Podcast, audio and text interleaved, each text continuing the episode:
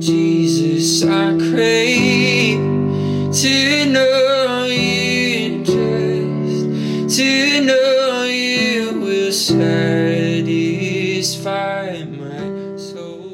Hey everyone, thanks for tuning in. This is episode number 96, and I want to thank you for taking the time to join me in uh, this episode today.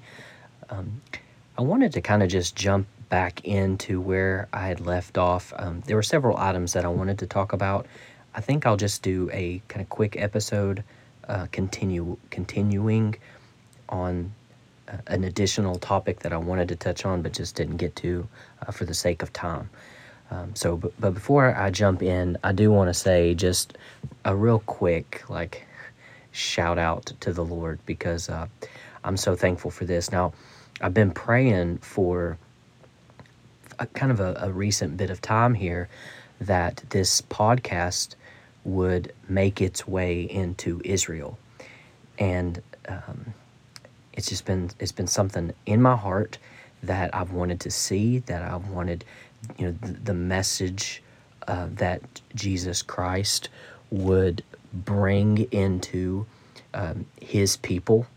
Um, the you know the gospel came from the Jew, um, and and now we have been grafted into the family of God um, through you know Jesus, a man, uh, a Jew, and um, and so it's just you know what a privilege it is to to bring the gospel back to its homeland. So it's just been something in my heart that I've really wanted to see. This podcast has has I, think last time I counted was about forty different countries or so, forty four maybe, and um, it just it's spreading across the the whole world, and it's blow it blows my mind really. But I was just really yearning to see it hit Israel, and in the last thirty days, it has done just that. Um, I know that um, it, you know Israel's going through a, a, quite a bit of conflict uh, as it relates to wars and um, you know dis, you know disputes of land and territory. So um, I think it's just a really cool thing that in light of what's even going on now um, in in Israel, that uh, the message of of what God has made available through Jesus Christ. Um, I think that's just exciting and um, not just for Israel, but for all across the world as this as this message is being proclaimed. Um, you know, please share it with with people that you know that maybe have not found it yet. I would love to see this multiply even further than what it has already. So, um, so, so today's episode, this probably pertains more to to us in the United States. Um, the the church model, how we do church in the United States, it it's it's fairly broken.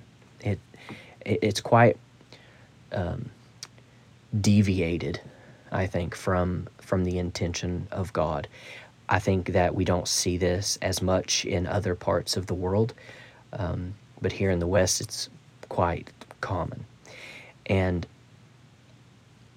as we, as many of you know, um, probably because many of you that are hearing this are going through it currently, that you know that because of the persecutions of the of your local, you know, Christian body, um, it it causes the church to be to function differently, and we take for granted here in the West in the United States, we take for granted uh, the the the the wonderful grace that we have as far as freedom expressing our faith and practicing in a congregational type manner. So, one of the questions that I had written on last year, kind of a continuation of the previous episode, um, the question is how do we fix the broken church model? Now, I don't, I don't propose that this is the, the the fix the fix all. This I believe that these are fantastic ideas or starting points. I think that whenever God opens the door for what he is doing through my expression, I think that I will I will look at a lot of these points and try to be faithful to them uh, because I do believe that there's something in this available. But um, as I began to question that, how do we fix this broken church model that we have here in mainly in the United States? And point number one children's church is not childcare, it is an investment in the hearts and minds in children by the Spirit of God. Every parent, family, volunteers at certain intervals to participate in this sowing. Now, I am, I say this and, and I feel the weight of, you know, guilt because I don't do this. But, uh, you know, we have a church that we attend regularly and, I, and I'm not actively involved in the children's ministry. But I think that there needs to be a shift in the way we perceive our local body church and that children's church is not this place uh, to you know dump your kid off as you know childcare so you can enjoy the service kid free uh, it is an investment in their hearts and minds and that is done by the holy spirit. And so here in the west in the united states a big problem that we have that occurs in every church that I've ever been in is we you, you always have a difficult time finding enough people to to work and operate to maintain the need to to support the children's ministry. It's always one of the more struggling ministries. And you know, no doubt it takes a very special type of person who enjoys that type of um, dynamic, we'll say. But I think if we could if we can shift our mentality of from from a care just almost a daycare if you will to sowing into kids' lives and if you want to participate in this type of childcare there needs to be an investment in it and I think by um, by coming to this place where every parent every parent family so that would you know uh, the family itself. Um, it doesn't have to be every in- individual person in the family, but just a representative from the family. Every parent volunteers at certain intervals, depending on how many you have engaged in this process. Um, this would fix a big gap that we have, I believe, in children's church, children's ministry, and perhaps it would allow us to get a shift of heart in that. But uh, so I think that's one area. Um, the next item is back to back services hinder the organic flow of the Holy Spirit in worship and word. We either do away with multiple services or we space out services to leave plenty of room for overflow. When I say overflow, that is allowing the Holy Spirit to do what He desires. So, a single service is greater than multiple services. And then gapped multiple services, so having gaps between them to allow for that flow, is greater than back to back multiple services.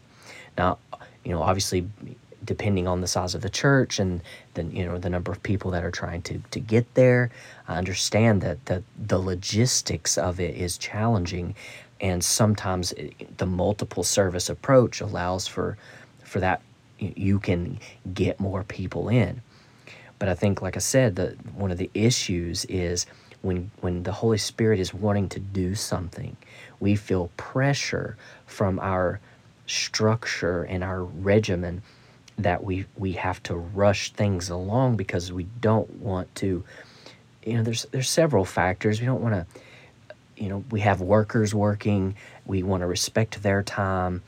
There, uh, you know, there's a new, you know, flood of people coming in for the next service. We want to respect everybody's time.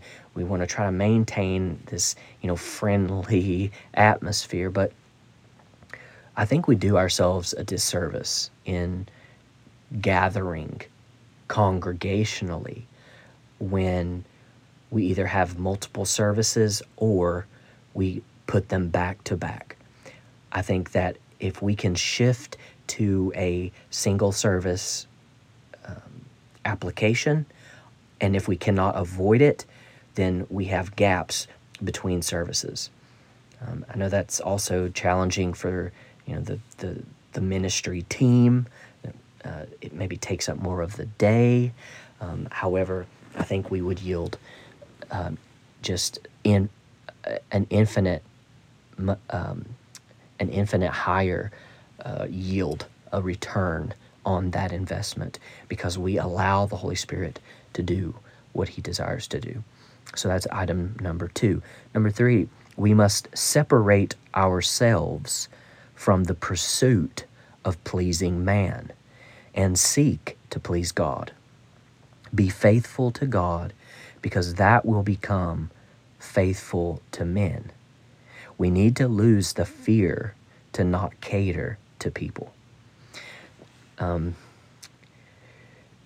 because, at least here in the United States, we have so many churches, and there's this pressure upon these churches to, to, to offer, to cater, and there's this fear that if if if you don't have what they're looking for, they'll just find it somewhere else.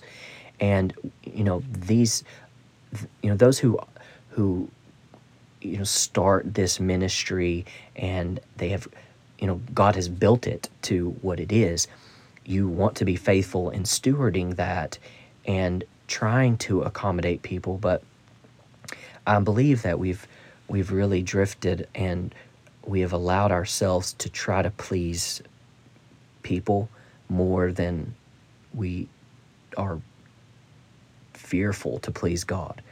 And so I think if we could if we could separate ourselves from um, worrying about catering to people and be more faithful in catering to that which God desires.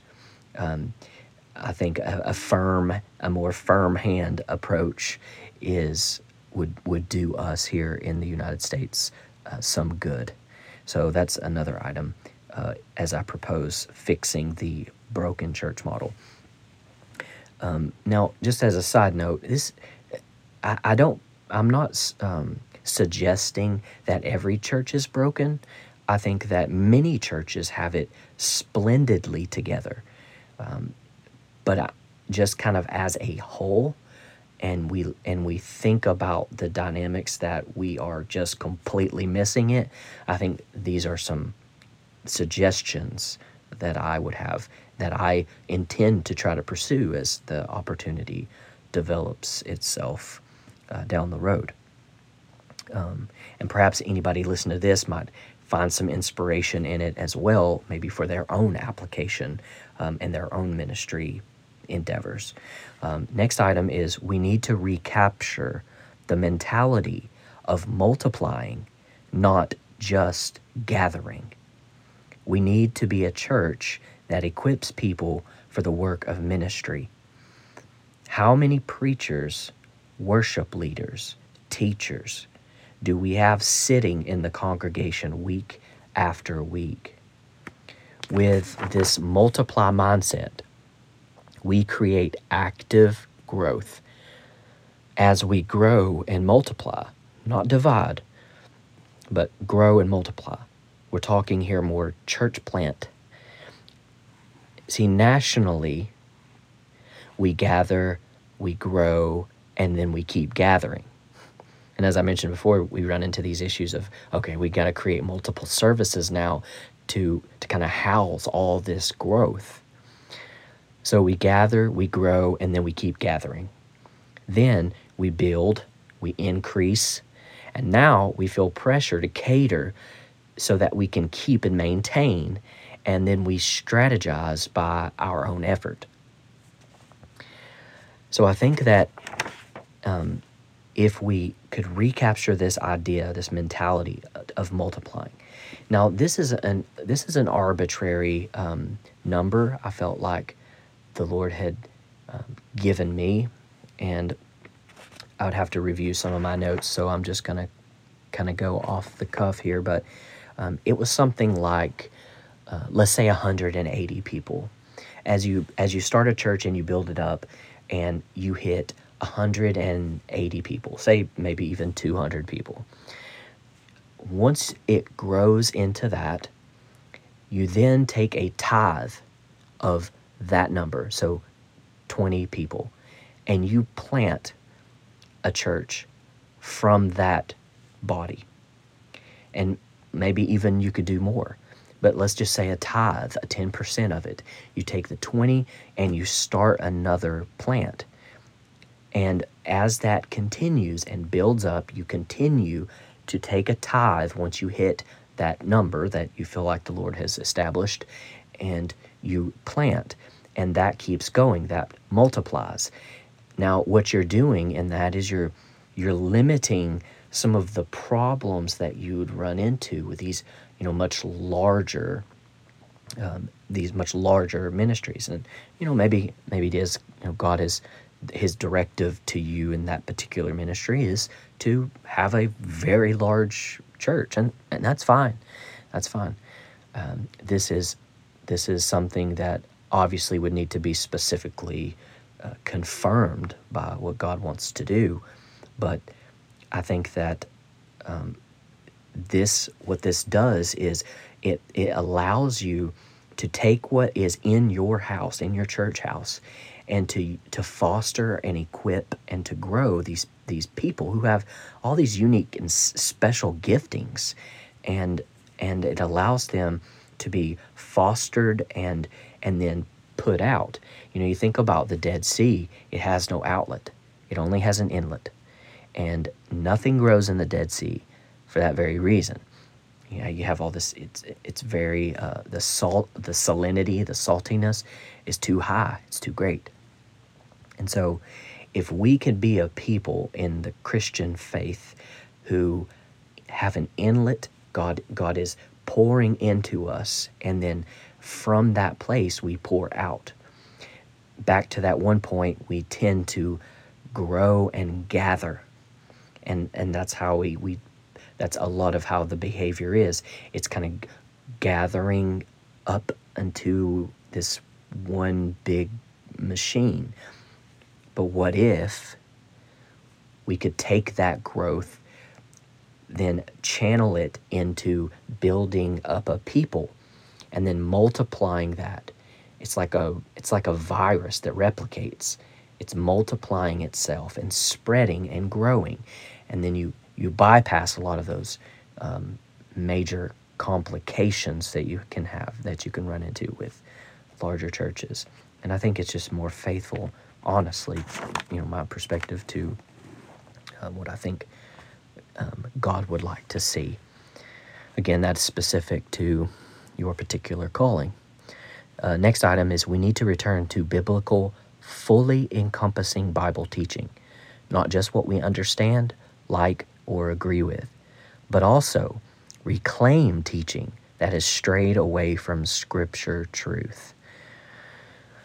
This is highly important. I think this is so important because a lot of times, depending on where you go to church, you will not hear certain things taught. You will not venture into certain areas of Scripture because it tends to either rub against the grain of what that particular denomination um, kind of aligns with, um, or perhaps that that that that flow, that denominational you know body is maybe just not comfortable or or even hasn't spent enough time in it uh, and they don't fully understand or uh, grasp what is available inside of that uh, scriptural revelation. So I would I would urge the church at large to return to a fully encompassing Bible teaching. I believe everything from Genesis to Revelation and, and everything should be applied to our teaching. We should tackle these things that we perhaps find challenging to our belief framework or pursue to understand them as we study them. And then any of the teaching that we have come across that has perhaps been kind of uh, hijacked by, uh, you know, incorrect teaching or perhaps even you know deceitful people trying to look for for gain for themselves for self fulfillment. We should reclaim that teaching because maybe even at the beginning, you see, uh, um, the the original intention of that teaching was actually pure. Um, I think about the the doctrine that's commonly now referred to as name it and claim it, but but it had its roots in a pure in a pure way. There's something powerful in faith. We call it though now we call it the word of faith movement movement, but there's something powerful scripturally. We see that it's it's evident, it's clear, it's repetitively shown throughout uh, the New Testament, and and honestly even the Old uh, the power of faith. So there's lots of things that have been that have gotten either skewed or misrepresented or misunderstood. And so I suggest we need to reclaim those areas in biblical teaching, in exploring all areas of Scripture. Next item is we need to ensure our kingdom work doesn't just stop once we leave the church building. The culture in our churches needs shifting to, now this is an arbitrary number, but just for illustration, we need to shift it to a 70 30 split 70% outside the church, 30% inside. Now, this is a guide, not a rule. We need a culture in Christians that puts to work what we believe and brings our beliefs up to the Bible's standard. Again this gather mentality a lot of a lot of christians think that i come to church i check the box i'm good to go and then i just live my life.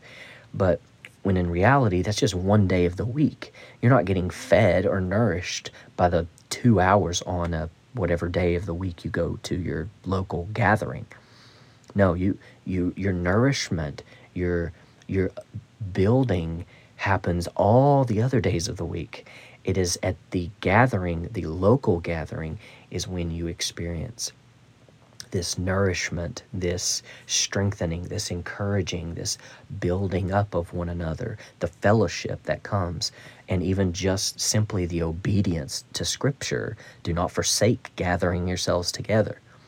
So we need to shift our mindset from not it's not just about gathering at a place, but we need to pursue the work of the kingdom and shifting this idea of, again, suggestive 70% outside, 30% inside. Next item is we need a culture of kingdom thinking. Nationally, we disagree, so we divide. If we agree, we gather. You see, this has been our model and this is why that we are so denominationalized. Because we don't want disagreement, so we don't encourage thinking. Because thinking stimulates individual thought, which leads to conversation, which can lead to disagreement, which leads to division. So we discourage thought to avoid this. But if the fullness of God abides in, abides in us, Christians should be affecting all areas of society. Not just creating copies of you, but spreading the seed of the kingdom of God and making changes and having answers for life's challenges. From drinking water to infrastructure, from banking to sports, we have the kingdom potential to be the answer to the world around us. Not not because of our greatness or or anything that we have to offer. No, it's it Christ in us is the hope of glory. So we have the kingdom potential to be the answer to the world around us, to bring real solutions to real problems by the power of the real Jesus. Now, let's have a culture that thinks in terms of the kingdom of God, which brings glory to his name. A lot of times we think we think in terms of this is my this is kind of God's part, and then this is secular world. There's this secular component. You know, I just work a regular job, or you know, I'm not I'm not a preacher, but I just work a job, and uh, you know, I go to church on Sunday, but you know, the rest of the week I do X, Y, Z. You may not be a bad person. You know, you may be you may be perfectly, uh, let's say, perfectly righteous. You may be you may be doing everything right, but if we can shift our thinking that even even being with our children, participating with them in play, is worship unto God. Stewarding our households by the biblical standard is worship unto God. Being the answer to a difficult situation in your business is worship to God. If we can shift this mindset that it's not God on one box and the world on another, but He encompasses everything we do, the kingdom of God cannot be separated from one component to the next. He's all in all. See?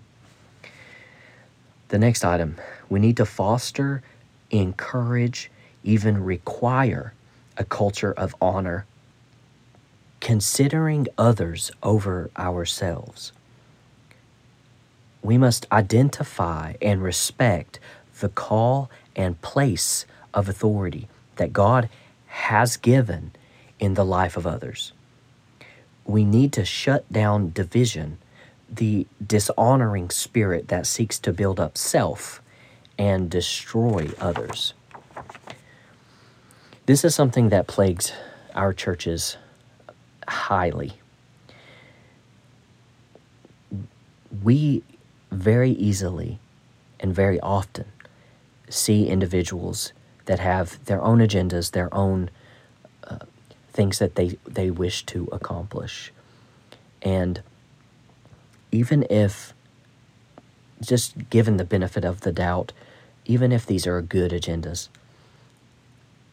if we use people as stepping stones to get the, to that that which we desire, we may be we may be uh, right in the sense of what we want to obtain, but we're completely wrong in how we're going about it.